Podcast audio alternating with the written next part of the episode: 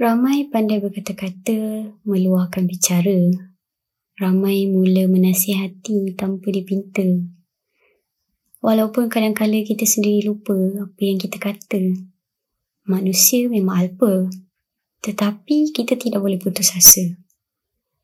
Andai kita menunggu kesempurnaan untuk mula berbicara dari jiwa ke jiwa. Sampai bila pun kita tak akan pernah mula kerana insan bernama manusia takkan sempurna. Jangan lihat masa silam dia. Hanya ambil kebaikan daripada sebaris kata. Hanya satu.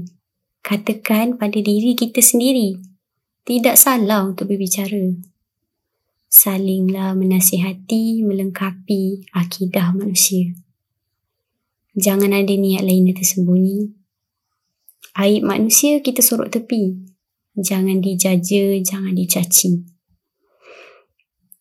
Eh, selamat kembali bersama saya Narahada di segmen Luahan Metaforikal. Pada kali ini, aku akan membacakan puisi-puisi aku yang dah lama aku simpan yang aku dah niatkan untuk publish Zain tapi belum terjadi lagi. So, selamat mendengar. Semenjak kecil, aku menjadi pelarian. Melarikan diri setiap kali realiti dihadapkan. Melarikan diri setiap kali nasib bertentangan.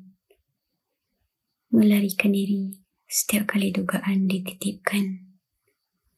Namun aku tidak lagi bersembunyi.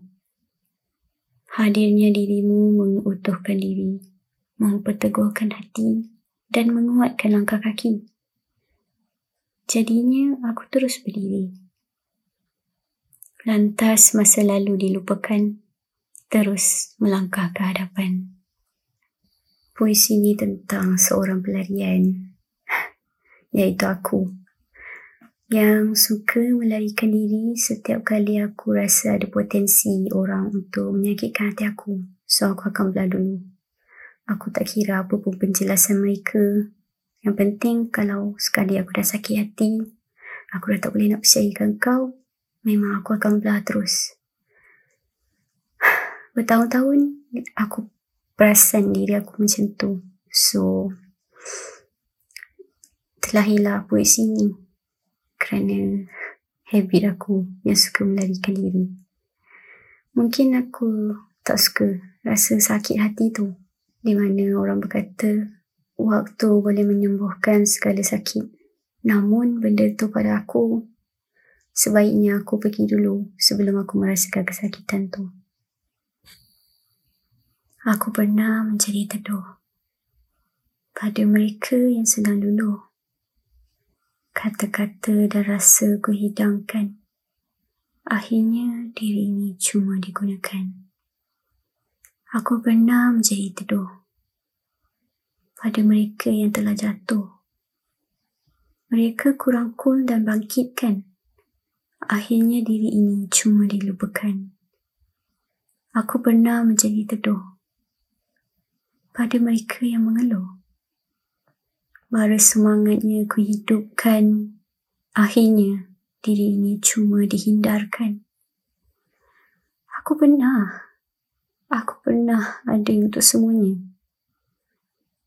Dan kini aku takkan ke mana. Aku rasa ramai yang pernah berada dalam situasi ini di mana kita menjadi tempat persinggahan atau tempat berteduh untuk mereka mendapatkan kembali semangat mereka untuk meneruskan kehidupan ini. Tapi yang membezakan adalah apa yang berlaku selepas itu. Sama ada mereka ingin menghargai kita ataupun melupakan kita seperti manusia biasa lakukan. Yalah, siapa je hargai kita saat kita ada sebab mereka tahu kita akan sentiasa ada. Bila nanti kita dah tak ada, barulah tercari-cari kata kenapa kita berubah, kenapa kita jadi macam ni, kenapa dah tak layan aku lagi. Lol, dah drag jadi masuk benda lain lah. Oops. Apapun semua tertakluk pada diri kita sendiri sama ada kita nak stay dan beri perkhidmatan yang sama pada mereka ataupun kita pergi.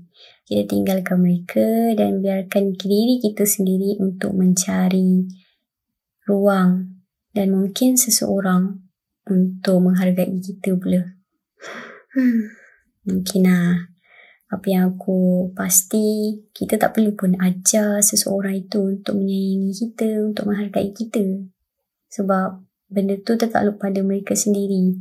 Mereka sendiri tahu sama ada mereka ingin menghargai seseorang ataupun tidak. Jadi jika apa-apa yang korang ingin lakukan, make sure korang pentingkan diri sendiri dulu. Okay? Selamat malam. Terima kasih sekali lagi sebab mendengar dan terus setia bersama saya, Narahada. Terima kasih. Assalamualaikum.